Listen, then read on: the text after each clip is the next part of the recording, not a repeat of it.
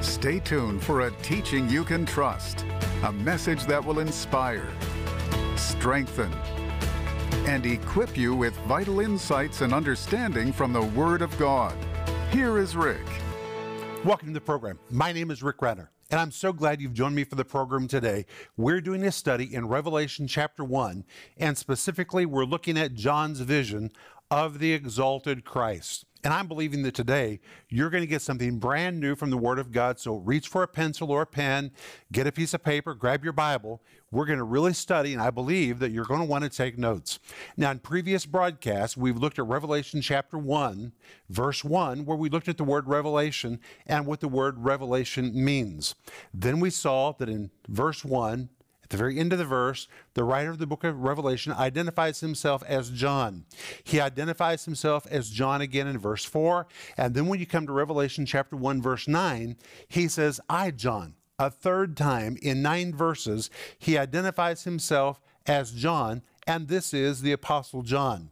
And Revelation chapter 1, verse 9, he says, I, John, who also am your brother and companion in tribulation and in the kingdom and patience of Jesus Christ, was in the isle that is called Patmos for the word of God and for the testimony of Jesus Christ. But notice he says, I was in the isle that is called Patmos. As we saw in the last program, Patmos was one of the most foreboding places on the planet at that time. In fact, it was a repository for criminals of all sorts, particularly common criminals and political offenders. It seems that John had been arrested in the city of Ephesus for some political crime. In the city of Ephesus, there was a huge square called Domitian Square, and in Domitian Square, there was a huge temple to the emperor Domitian. There was a whole priesthood that served him, and there in Domitian Square, there was a huge altar where sacrifices were offered to the emperor Domitian, where he was worshiped as Lord and God. And there was a statue of Domitian so huge, it's hard to believe when you just see the fragments of it, which today are in the museum at Ephesus. He was worshiped very widely throughout the Roman Empire, but in Ephesus, there was a very strong emphasis on the worship of the Emperor Domitian. And it seems likely that John refused to worship the emperor. Maybe he was caught walking through the city and he refused to tip his head to a statue or to burn a pinch of incense, but someone took note of his refusal to do so. And John ended up being arrested, sent to Rome, where he was tried by Domitian himself, dispatched back to the city of Ephesus. And from Ephesus, he was put on a boat and he was sent 24 miles off the coast of Ephesus to the Isle of Patmos, this repository for criminals in the Roman Empire. It was a horrible place. In fact, you might say it was the Alcatraz of the first century. And now, John, who has committed no crime, is there suffering for the Word of God and the testimony of Jesus Christ. And in a moment when John is probably feeling a little abandoned, Jesus steps into his situation. And this is what we read in Revelation chapter 1 and verse 10, and that's where we're going to begin today. And in Revelation chapter 1 and verse 10, John writes, And I was in the Spirit on the Lord's day and heard behind me a great voice as of a trumpet. Let's begin with this verse. First of all, John says, I was in the Spirit. The word Spirit in Greek is never capitalized, it's only lowercase. So you have to interpret it based on the text. Well, in this particular case, it should be lowercase. It's not meaning I was in the Holy Spirit, but rather it means I was in the spirit realm or I was in a spiritual dimension. John even tells us how he got there. He says, I was. The word was is the Greek word ginomai, which describes something that takes you off guard or something that takes you by surprise. It carries an element of surprise. And by using this word ginomai, John tells us emphatically that he doesn't know how he got there. He doesn't know how this event took place. It was the last thing that he would have anticipated on this particular day. And we even know what day it was. Because in verse 10, he says, I was in the Spirit on the Lord's day. Lord's day is a translation of the Greek word kuriakos. It does not describe the Sabbath. It does not describe Sunday, the first day of the week when Christians worshiped. It is the word kuriakos from the word kurios, which means Lord, but in this case, it is the word kuriakos. A better translation would be the imperial day of the emperor. This was a day which Domitian, who had declared himself to be God, had set aside. It was one day a month. And on that day, every month, the entire empire, everyone in the empire, was to make sacrifices to images of Domitian, and they were to consecrate that day as a worship of Domitian.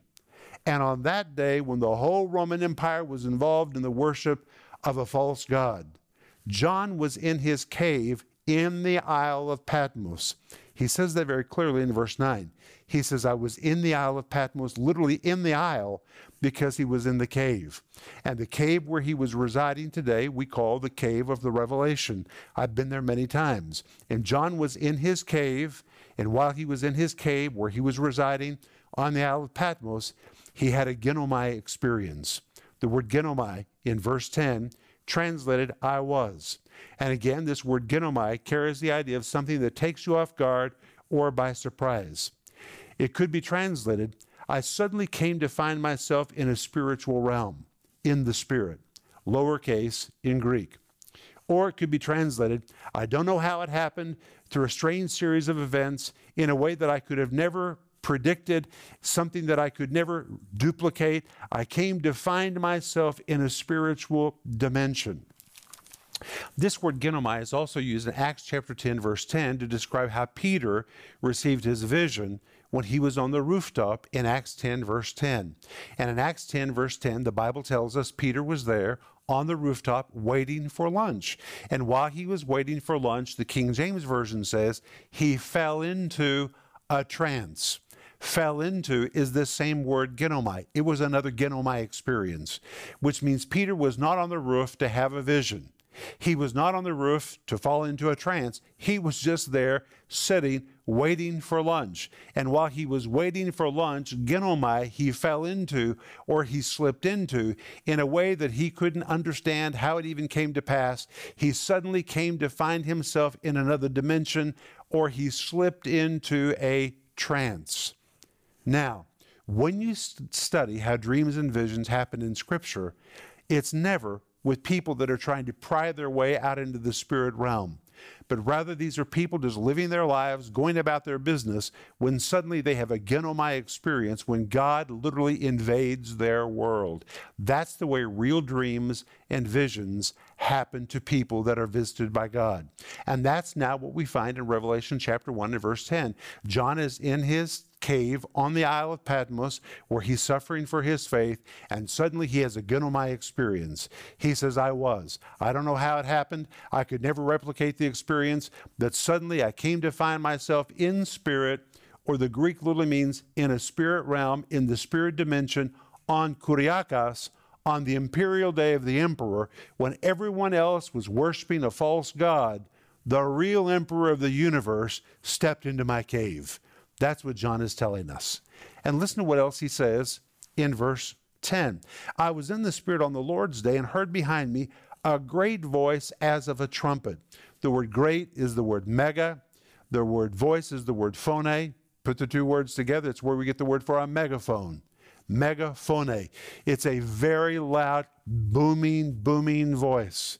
And John hears this voice behind him, and the voice is saying, saying. The Greek is very clear.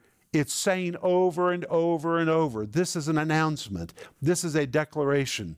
And this is the voice of Jesus speaking to John. And Jesus says, I'm Alpha and Omega, the first and the last. Well, Alpha is the beginning of the Greek alphabet, Omega is the end of the Greek alphabet. But when you find this formula used in Scripture or even in secular language of that time, it meant this I'm the beginning, I'm the end. I'm the Alpha, I'm the Omega. I'm the first, I'm the last, and I'm everything in between. It was the picture of Jesus saying, I am the all sufficient one, I'm everything that there is. And then he said to John, What thou seest, write in a book and send it unto the seven churches which are in Asia. And then he names these seven churches. He says, Unto Ephesus, unto Smyrna, unto Pergamos. That's what the King James Version says. A more better rendering would be Pergamum. That's how it was pronounced in the first century. Unto Pergamum, unto Thyatira, unto Sardis, unto Philadelphia, and unto Laodicea. And now Jesus names these seven cities where there were seven churches. Why these seven cities? Why these seven churches? Well, we know why Ephesus. Ephesus was the greatest city in all of Asia. In fact, it was one of the largest cities in the Roman Empire. And in the city of Ephesus was the largest church in ancient history, a church which was founded by the Apostle Paul in the year 52 when he sailed into the harbor of Ephesus. The gospel was preached, the church was born, and Paul's ministry headquarters was established in the city of Ephesus. You know, nothing in the plan of God happens by accident. Ephesus was called the gateway to Asia. It was the most illustrious of all cities. It was considered to be the most intelligent of all cities. And if you could make it big in Ephesus, then it became a gateway for you into the whole of Asia. The Holy Spirit sent Paul and his team into Ephesus, knowing that if the gospel could take root in Ephesus, it would open the door, it would open the gateway for the gospel to go from Ephesus into all of Asia. And the church was established in Ephesus. And Paul was there for two years. We read about that in Acts chapter 19. And while Paul was there, other churches were established. For example, there was a church established in the city of Smyrna, which was just about 35 miles away. Just beyond the city of Smyrna was the city of Pergamum. The city of Pergamum was the official seat of the governor or the proconsul of Asia. And so this was a very critical city. And the church was established there. And then the church was established in Thyatira, which was a city that had been built to defend Pergamum. And then beyond Thyatira, the church was established in the city of Sardis, a very wealthy, a very legendary city. And then the church was established in the city of Philadelphia and in Laodicea, in all seven of these cities. Now, sometimes we may wonder I wonder how God is going to send us to start the church. How will He direct us to do what we do? Well, in this particular case, it was very simple. These seven cities were all situated on a single road. It was a circular road. Sometimes it was referred to as the postal road. And if you began in Ephesus and followed the road, this circular road would take you next to Smyrna. Follow the road, it takes you next to Pergamum. Just keep following the road. It takes you next to Thyatira. Follow the road. It takes you to Sardis. Keep following the road. It takes you next to Philadelphia. Keep following the road. It takes you to Laodicea. And if you keep following the same road, the circular road will bring you back to the city of Ephesus. So when Paul and his team received a divine commandment on how to evangelize Asia, the commandment was very simple follow the road. Sometimes the Holy Spirit's instruction is very practical. And they simply followed the road, and these were the major cities along the road. Now, we also know that all seven of these churches in these seven cities became like districts of churches. For example, in the city of Ephesus, where Timothy was primarily the pastor.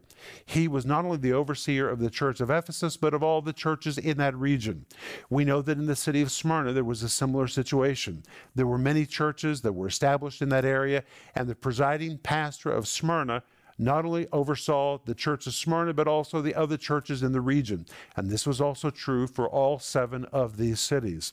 We know a lot about these churches in these cities. We know that in Ephesus, the Apostle Paul started the church.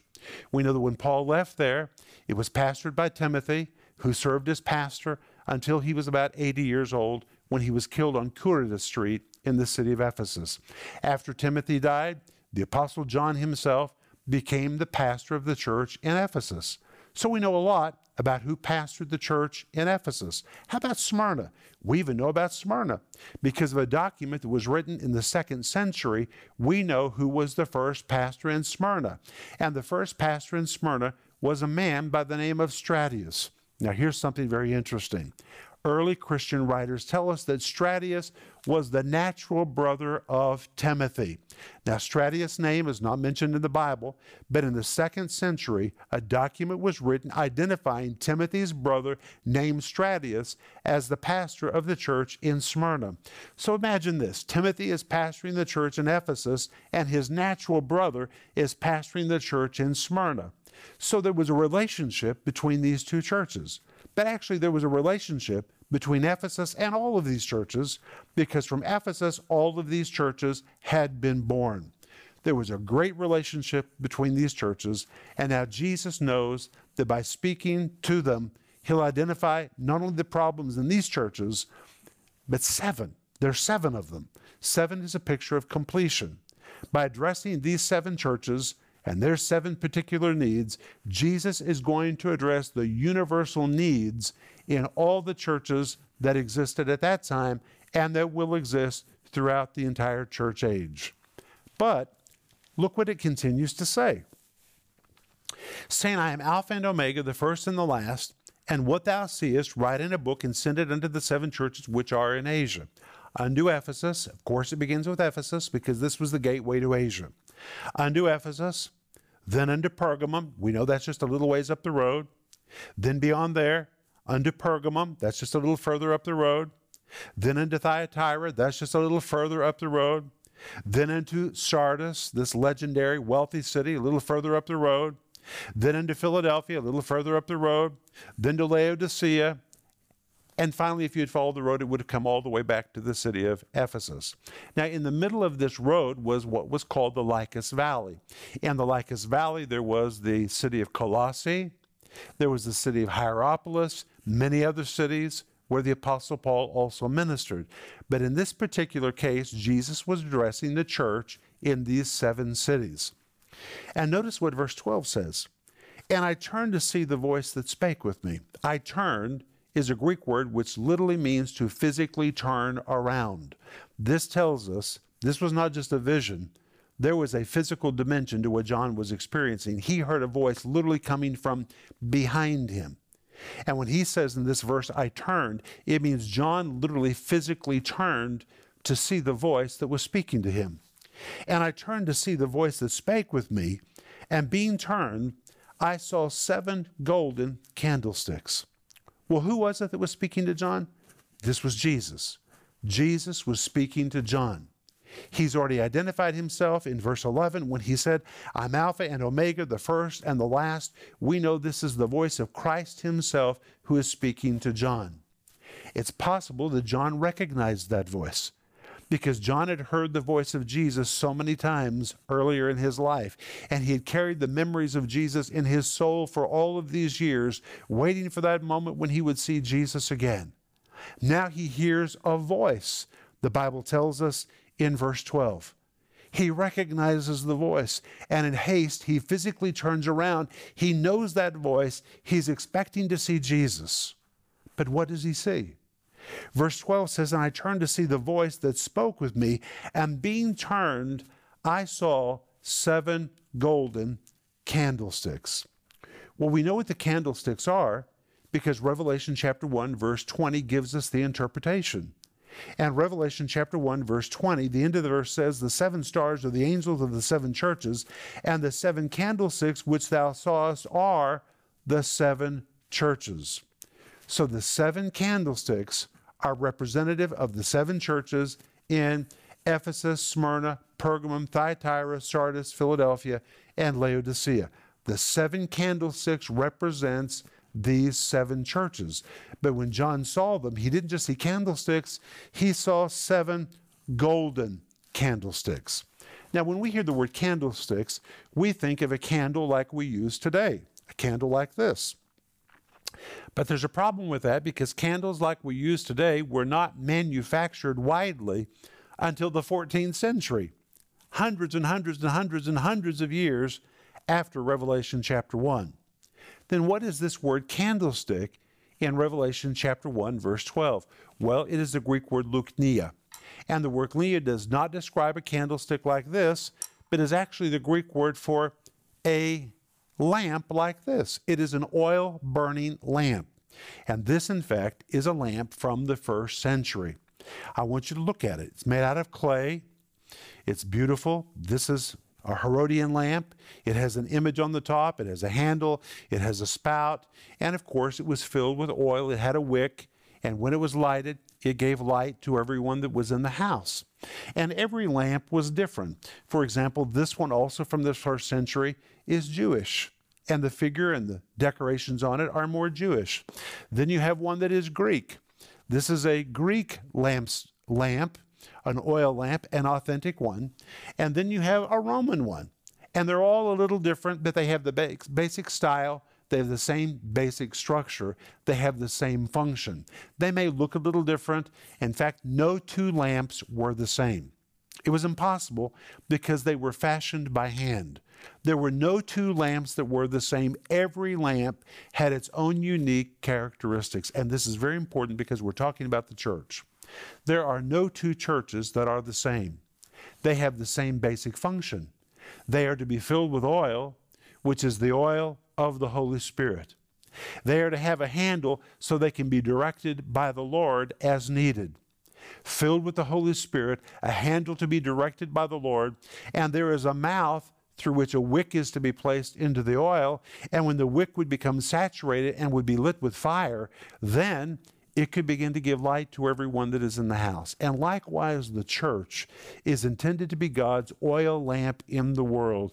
The church is to be filled with the precious oil of the Holy Spirit. We are to be directed by the Lord to shine the light where we need to shine it. We have a mouth for declaring the gospel. And when we are saturated with the Holy Spirit and set on fire with the power of God, we become a bright, shining lamp to give light in darkness. That is the purpose of the church.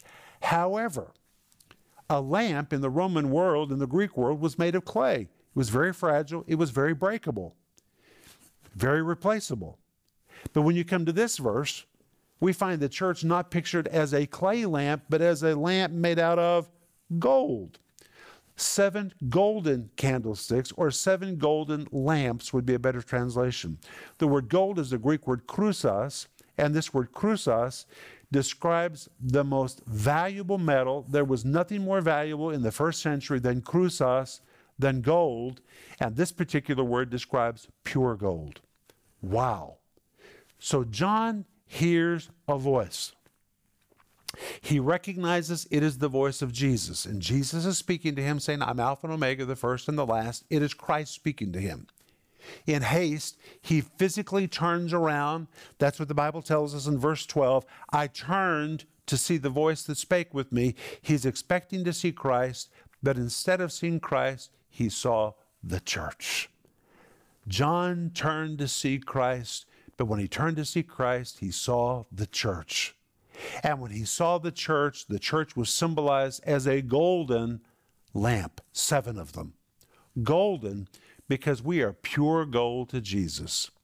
Even though the church has defects, and though the church has problems, in the mind of God, in the mind of Jesus, the church is absolutely golden. He gave his blood for the church, he redeemed the church, he died for the church, and even though the church has problems even now, Christ loves the church, and Christ is in the midst of the church.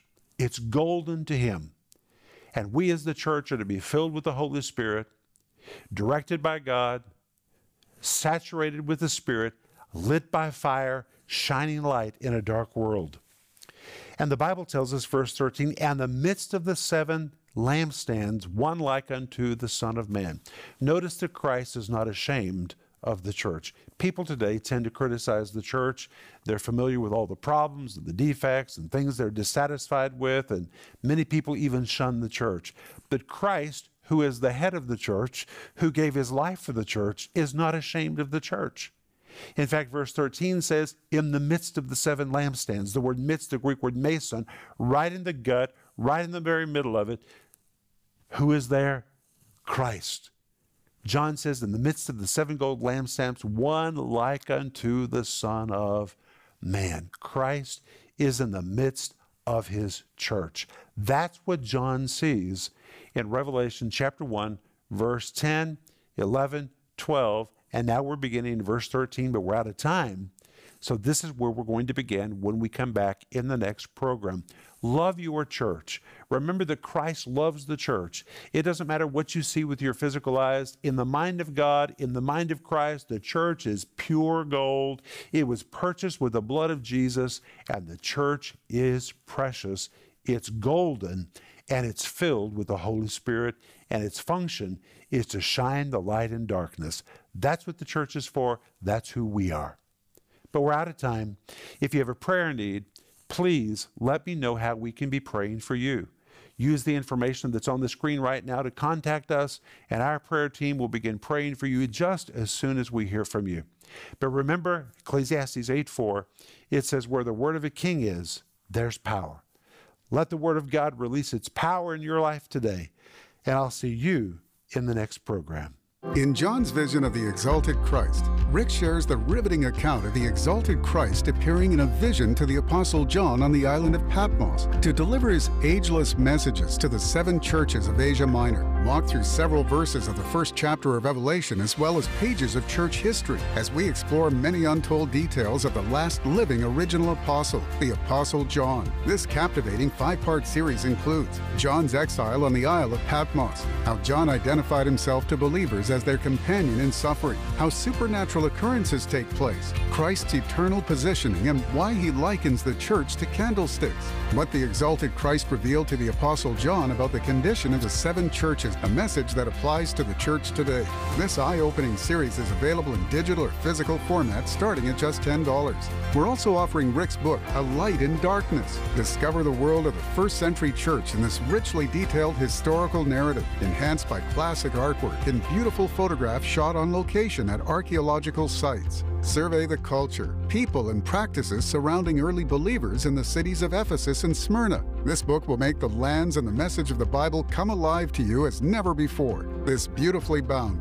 800 page, full color biblical resource can be yours for $80. Don't miss these special offers. This series, John's Vision of the Exalted Christ, and the book, A Light in Darkness. Call the number on your screen or go to Renner.org to order. Call or go online now. Hey friends, Denise and I are coming to an area near you very soon. On Sunday, July 24th, we're coming to Word of Faith International Church, Bishop Keith Butler in Southfield, Michigan. On Thursday, July 28th, Denise is having a women's meeting in Broken Arrow, Oklahoma. On Sunday, July 31st, we're coming to Covenant Church to be with Jesse and Kathy Duplantis at Destrehan, Louisiana. On Sunday, August the 7th, we're coming to Victory Church to be with Pastor Jeanette Furry in Hattiesburg, Mississippi. On Sunday, August 14th, we're going to be at Radiant Church with Pastor Lee Cummings in Richland, Michigan. On Sunday, August 21st, we're going to be at Liberty Church in Fairfield, California with Pastor Richard West.